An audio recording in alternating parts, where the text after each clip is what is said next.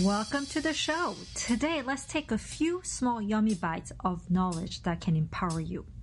Wake up memory technique is also here so you can actually remember what you just learned. High five to you for showing up. This is Claire at RDH Bites.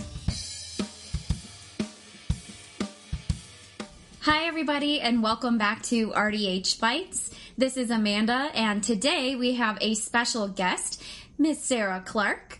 Sarah, how are you today? Hey, Amanda. Thank you so much for having me. I'm doing really well today. How are you? I can't complain. It's partly sunny, nice weather. I'll take it. So, Sarah is a dynamic team member at Student RDH and Professor RDH. She's a faculty member at Coastal Carolina Community College, a consultant, a clinical advisor, and founder of Sarah Clark RDH, where she delivers amazing CE courses on a variety of topics. She's also a published author in various magazines, journals, and websites, and quite honestly, I would be lost without Sarah. So, Sarah, welcome to the podcast. We're so excited to have you today. Can you tell me what we are going to be discussing? Thanks, Amanda. Today we're going to be discussing salivary pH and how important it is to pay attention to that during dental hygiene care. Awesome. This is one of my favorite topics that you cover. I'm really, really excited. So let's dive in. Why are we learning about this today? So today we're learning about this because salivary pH is one of those areas that tends to be the missing puzzle piece in dental hygiene care. Um, it's often forgotten about and it's one of the things that if we pay attention to it, it can make a huge difference in our patients' lives. I agree. And I'll have to tell you, I am so guilty. I've got my Yeti with coffee in it all day and my flavored water throughout the day. So this is definitely something I need to work on. So how did you come about, you know, your passion for this subject? Well, I became passionate about this subject um, just as I had noticed while I was growing through my clinical career. I would often see patients and sometimes things just didn't click. Um, from that, and we'll talk a little bit more in depth about that in a bit, but I notice that we tend to get really focused on just removing the calculus as we get into our hygiene groove, I like to call it. Um, you know, we kind of get our blinders on and all we see is get the calculus out, get the calculus out. Um, and we forget that that's not typically the root cause of most of the issues for our patients. So it's super important for us to learn about this today. Absolutely. I cannot agree with you more. Sensitivity, caries all of these things. And if we're going to title ourselves as prevention specialists, this definitely plays a large role in that prevention. Absolutely. 100% agree with you there. Okay, so tell me about an example from your days of practice. Sure. So, where my light bulb really happened was in private practice. Um, I would see these patients come in, and a lot of times there were kind of two different categories of patients. The first group of patients would be the people that would sit in the chair. You could tell that they were just not really willing to engage. They'd been there, they'd heard that, um, and they were the people that were hearing the same things every single time. Do you brush? Do you floss? Do you want a fluoride treatment today? They always had decay no matter what, those recommendations always seemed to be the same for them. And they had this glazed over look. And it was really because they knew that that's not what was going to change anything for them. So the cycle would always continue. Six months later, they'd come back, hear the same thing. They knew it wasn't going to work and so on and so forth. So I started to feel really bad because I knew what I was telling my patients wasn't the answer for them, but I didn't know better yet. The other example I have is those patients who would come in they have no calculus buildup anywhere. Their teeth are shiny, smooth, but you can look at their gingiva and just tell something isn't right. Um, and every once in a while, somebody would come in, do the exam and look and say, oh, it looks great. And again, that's back to that calculus focus, right? Oh, there's no calculus. They must look great. And I knew something was off. So after a little bit of thinking, I just remember one day looking at one of these patients and a light bulb went off and I said, oh my gosh, what about salivary pH? And that's where I started to really do some digging on this topic. I love that. How many times as providers have we sat across from our patients and you just kind of see the screen come down over their eyes like, I've heard this so many times, it's not going to work for me. And they just kind of tune out and start thinking, how much longer? How many times? Is she going to tell me to floss? It's not working for me.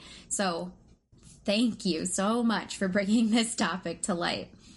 Definitely. Okay, so what's the definition? Give me a definition for salivary pH. Sure. So salivary pH, or I should just say pH in general to start with. pH in general is the acidity of something. It's measuring how acidic or how basic something can be. Um, we have the scale of our pH. It can go all the way up to basic of 14. We know neutral is 7. Anything below that is more acidic. Um, so salivary pH is us actually testing the pH level of the saliva. We do have something called our critical pH as well, which is really important for us to know. Our critical pH of 5.5 is the pH level in which um, teeth actually demineralize. So it's really important for us to understand that if somebody's having that acidic pH at a 5.5, that critical pH damage is truly occurring. We know that 7.0 is a neutral pH, and then beyond that, we start to get actually a bit more basic. 6.2 pH to about 7.6 pH. Um, that's the normal resting range for saliva. So if we're testing somebody's saliva and they're pretty healthy, um, their normal rate should fall within that range typically. So normal should be right around 7, somewhere from 6.2 to 7.6. And I just want to touch really quickly. I think that's a great board alert right there. 5.5 is the critical pH at which enamel begins the demineralization process. So students remember 5.5 if you see that on a test question on the national board, that is your correct answer. Okay, Sarah, so what causes, you know, I'm a little afraid for your answer on this one because I know this is a, a weak point for me. What causes acidic saliva? Awesome question. This is another area that I tend to think a lot of clinicians think about it in one aspect, but not necessarily so much the other. And that's why it's so important that we're going to talk about this. So number one, which is the aspect that I think most people are really familiar with, is that it can come from a direct exposure source. For instance, drinking an acidic beverage. So the answer you are afraid of, Amanda, your coffee, um, even seltzer waters, water that has lemon in it, um, some waters themselves, people have tested bottled waters that are testing acidic too. So mm-hmm. there are mm-hmm. various things, but those direct exposures, um, beverages, for instance, that we just talked about, another direct exposure source could be a health related concern. So if someone's vomiting frequently, maybe they're pregnant and have morning sickness, maybe it's an eating disorder, um, also acid reflux. So those are all acids that are directly exposing the tooth surface themselves. Um, but then we also have to think about a secondary source. This is the area that I think a lot of clinicians kind of tuck in the back of their mind when they get out of school. Um, it's just not as obvious to think about, but we have to also understand that acid is a byproduct of bacteria. So the biofilm bacteria that's present in our mouth, what our oral microflora is presenting us, when we have certain bacteria that are present, um, those bacteria output, or again, their byproduct is acid. Sometimes it's also because those bacteria are digesting those sugars. So if we eat something sugary or something breaks down in our mouth, those fermentable carbohydrates, um, they're broken down. The bacteria is having a field day in there, eating all that sugar, and then their output is acid. So that byproduct or that secondary source or the indirect source of the acid is also through the bacteria process. Got it. So I think this is something that we all thought about a lot in dental hygiene school when we would educate our patients or scare kids into brushing their teeth, right? Talking about the bacteria and what the bacteria do in your mouth.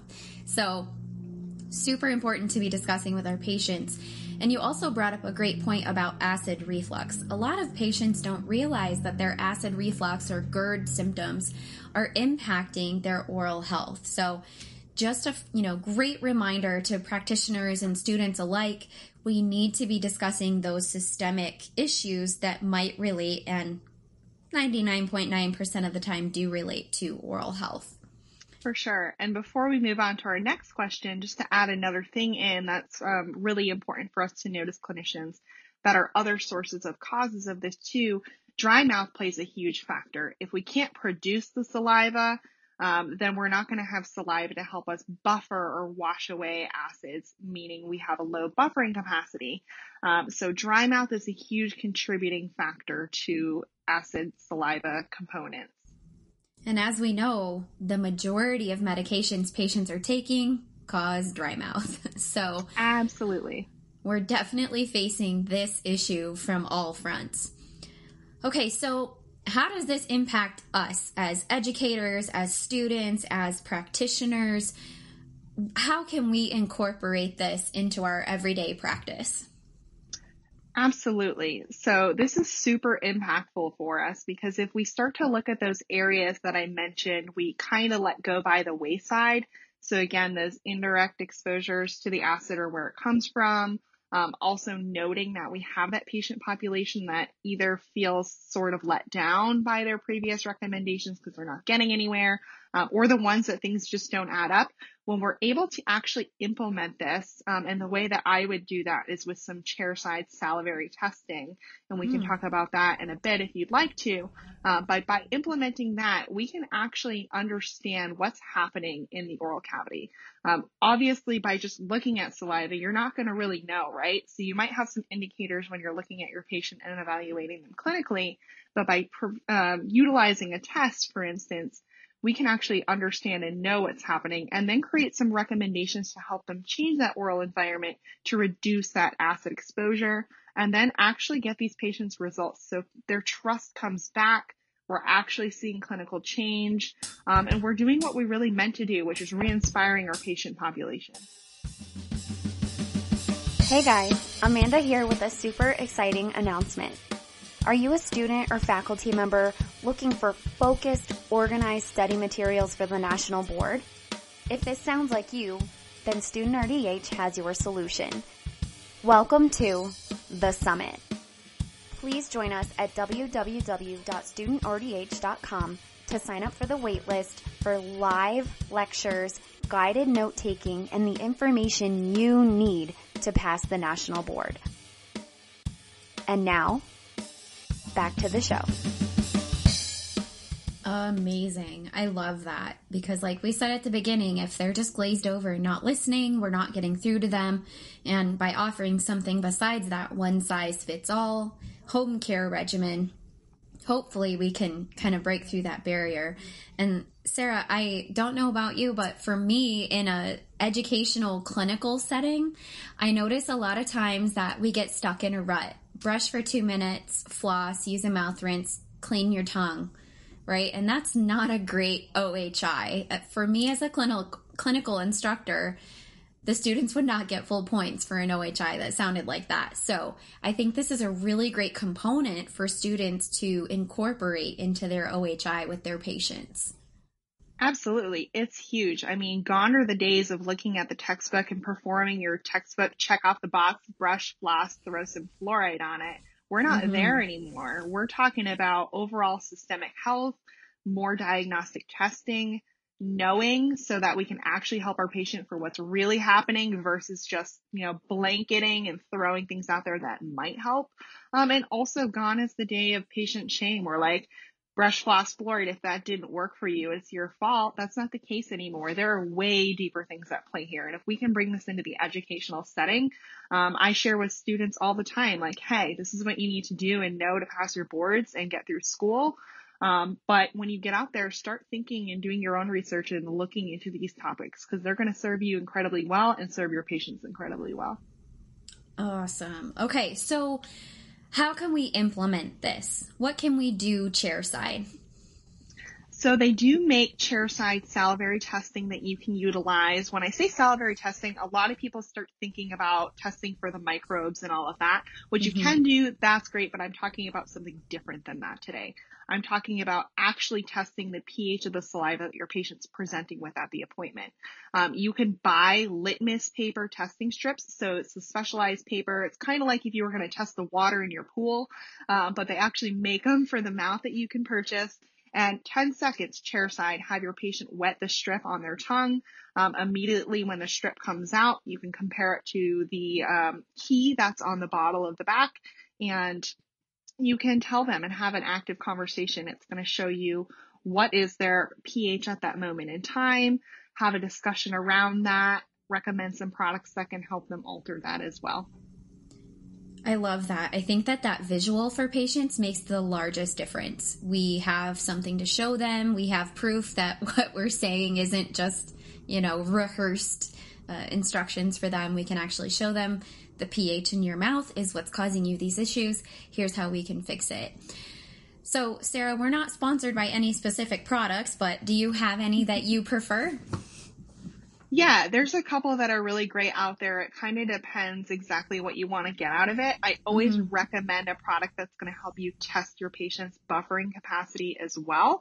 Um, again, your buffering capacity is how effective your saliva is at moving away those acids and improving your salivary pH, getting you out of that danger level. So away from that critical pH. So we want a test strip that's going to show us the current pH of your saliva as well as how effective your saliva is doing at this job. Um, so CAO Group is one really great product. They make the cavity fighter test strips. They're very, very affordable um, and they're very easy to use. So I would recommend that one. And then GC America also creates a product um, that it's a little more time consuming to utilize, but it's an interesting product because rather than a litmus paper test, it's a stimulated saliva test. So you actually mm. have your patient chew on a little wax ball which means you're getting the freshest saliva possible to test with. Um, and then utilizing the test that way and getting your reading. And that one does do your buffering capacity as well as your pH level. So wow. those are two really great options.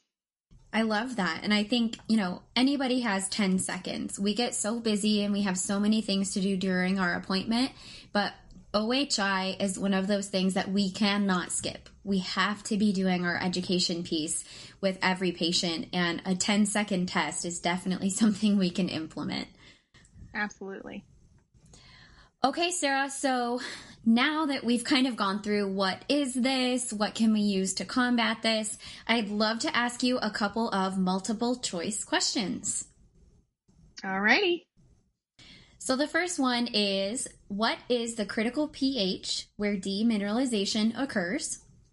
Our options are A, 3.2, B, 1.0, C, 5.5, and D, 7.0. Let's give everybody a couple seconds to think about that. Critical pH, 3.2, 1.0, 5.5, or 7.0. Sarah, what's our correct answer here? So our correct answer here for critical pH where demineralization occurs is 5.5. This is where we have determined that the acidity in the mouth at that time and at that specific pH level can actually create the enamel changes that lead to things like demineralization and eventually decay. Awesome. Okay, 5.5 critical pH. I hope everybody can remember that one. That is definitely a possibility that you might see that on the board. Our next question What is the normal pH range for saliva? What is the normal pH range for saliva? A 6.2 to 7.6, B 6.0 to 6.5, C 8.0 to 9.0, D 1.0 to 6.2. Again, that question what is the normal pH range for saliva? 6.2 to 7.6, 6.0 to 6.5, 8.0 to 9.0, or 1.0 to 6.2. Sarah, what is our best answer here? Our best answer here is 6.2 to 7.6. So our neutral saliva is 7.0 saliva can range to be slightly above or slightly below this when it's in the healthy range. Um, if you actually look this answer up, you'll often find some various ranges. So these numbers aren't absolutes, but if you're looking around for a range, this is going to be pretty close to where it's going to be found at. Um, something else that's really important to note about pH range and why this range is here and why all of a sudden it doesn't bring you all the way up to a pH of 14, right? Because we want to be a little more basic is because after we get above that 7.6 range, we can actually start to see um, an opposite effect from dental decay, but we can start to see gum health issues. So on the mm. low end of the spectrum, that critical pH 5.5 and below, we're worried about enamel erosion and decay. But then after we hit above that 7.6, 8.0 and above, the bacteria that start to cause periodontal issues can be prevalent. So that's where we have to really make sure that we want to stay in that range. Awesome. And students, if you were looking at this question, only one of the options had seven in the choices. So seven is neutral. That was one of your uh, keys for this question. Sarah, I cannot say thank you enough. I'm so excited you were here with us today at RDH Bites, and we cannot wait to have you back again. Thank you. I love spending my time with you and everybody else here. So um, it was a pleasure. Thank you so much. And listeners, we'll see you next week back at RDH Bites.